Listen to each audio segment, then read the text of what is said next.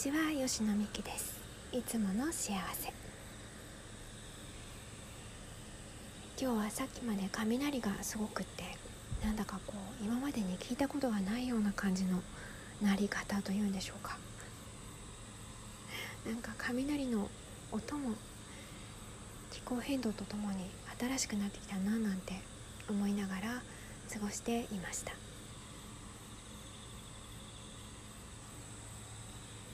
今日は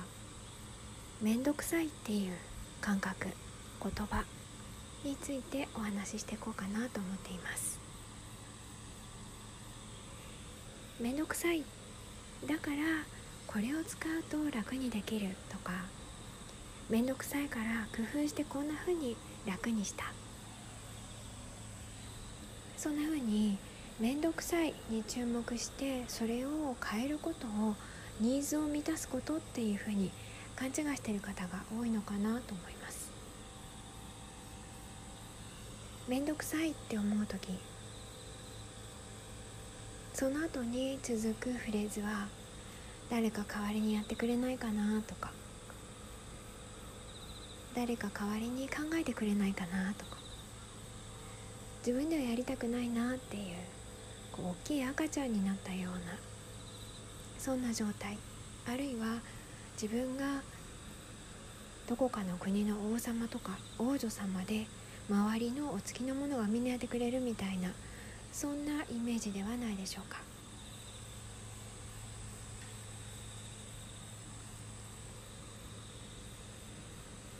そんな感覚の時皆さんは自分が前を向いている感覚と後ろを向いている感覚どっちが強いなと思いますか？いろいろやりたいとは思ってるけどできないんだからやりたいと思ってるんだから前を向いてるんだっていうふうに思いたがる方もいらっしゃるみたいなんですが本当にそうでしょうか？誰かが「ああ面倒くさいな」これやらなくちゃいけないな。でも面倒くさいからやりたくないからこれこれをしてちょっとやる気を高めようなんて言っている姿を見てあの人は前向きだなあの人といると気持ちが良くて元気になるって思ったことはありますか？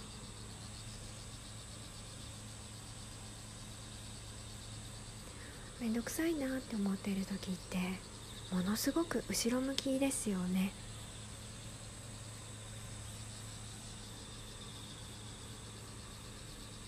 で後ろ向くということは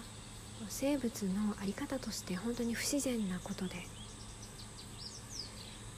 動物たちは基本的にこう野生の動物たちは前を向いて暮らしています。ひどい雨が降ってくると思ったらパッとそれを避けられるような場所に行ってそして雨が止んだら今度はああ虫が飛び始めるということでパッと飛び始めて一生懸命虫を取る。いつも前を向いています。ペットの場合はおそらく違うでしょうね。動物園にいる動物の場合も多くが違うんじゃないでしょうか。動物園で会った動物たちの様子やペットを飼ってる方は自分のペットあるいは誰かのお家にいたペットとか猫カフェとかフクロウカフェにいたペットを思い出してみると確かに野生とは違ったなっていう感じ。前は向いてなかったなっていう感じを受ける方が多いんじゃないかと思いますニーズを満たすっていうのは常にこう前を向いた時に起きることなんですよね。ニーズを満たすっていうことと欲求欲望を満たすっていうことはちょっと違って欲望を満たすっていうことをニーズを満たすことと区別していないと面倒くさいからやりたくないな。でもそれをやる気が出るためにこんな風にして自分がやる気が出るように工夫した。例えばコーヒー飲んで頑張ろうみたいな感じですね。そういうのはニーズじゃなくて欲望を満たしています。でこっちもだから後ろを向いてるわけです。たまにこうしみじみとああ欲望を追いかけてだから苦しかったんだっていうふうに着地できる方もいますが多くの場合はなんとか欲望を肯定しよう。後ろを向いてるんじゃなくて前を向いてるんだとかなんかいろんなことをごちゃごちゃ言いたがる方が多いみたいです。それが自分の望む生きる姿なのかということを考えた時にそれが幸せにつながっていくのかということを考えた時にあれっていうふうに思えると思うんですがま面倒、まあ、くさい癖がついている方はそれを考えるのも面倒くさいだって自分でやってきたこと全部ちゃぶ台返しみたいにひっくり返さなくちゃいけないからっていうふうに思うのかもしれません。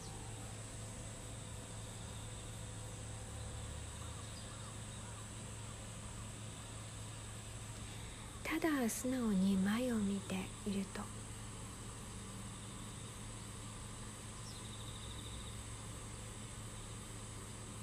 自分の一番の幸運はこの両親のもとに生まれたことだというふうに心の底から思えたりします。それは自分の両親が特別にお金持ちだったとか特別に土地や人脈を持っていたとか。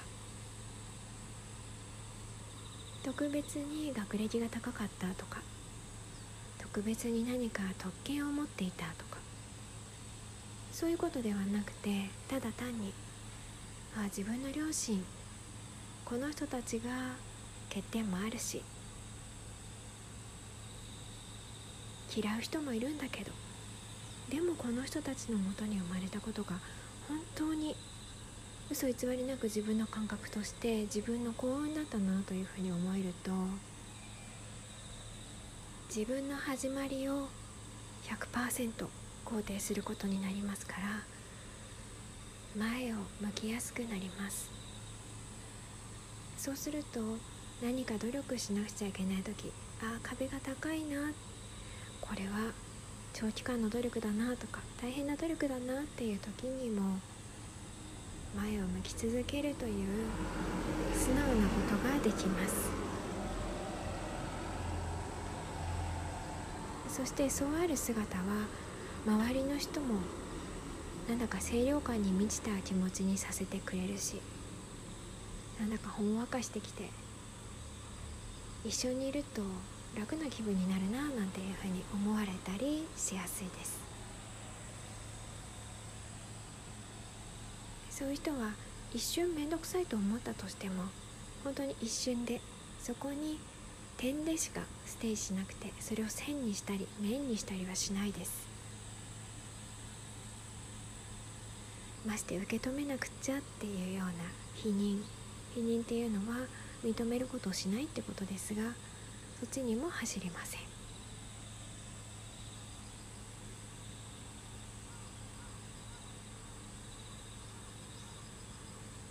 面倒くさいっていう一言を切り口に話してきたんですがまあ結構その人の生きる姿勢だったりあるいはその人の未来の可能性まで見えてくるということがなんとなく分かりましたか？もうここで面倒くさい癖がついてる人はもうこれ以上言わないでみたいな感じになるかもしれません。まあそういうコントみたいな劇みたいなことをして人生を過ごしていくことが自分の本当に心からの望みなんだっていうふうに思うんだったらそれもまた一興だと思います。でも本当にこう幸せっていう場所に居続けたいって心の底から願うんだったら誰かに幸せにしてもらおうみたいな後ろを向いた姿じゃなくてどうやって自分が自分を幸せにしていくのかどうやって前を向き続けていくのか。それはもう今日たくさんお話ししましたよね。今黒い蝶々が目の前を飛んでいきましたが。是非もう一度ご自分の態度態度はつまり自分の体がどっちを向いてるかということですよね。前を向いてるのか横を向いてるのか。そこをもう一度考え直してみてください。ではまた次回。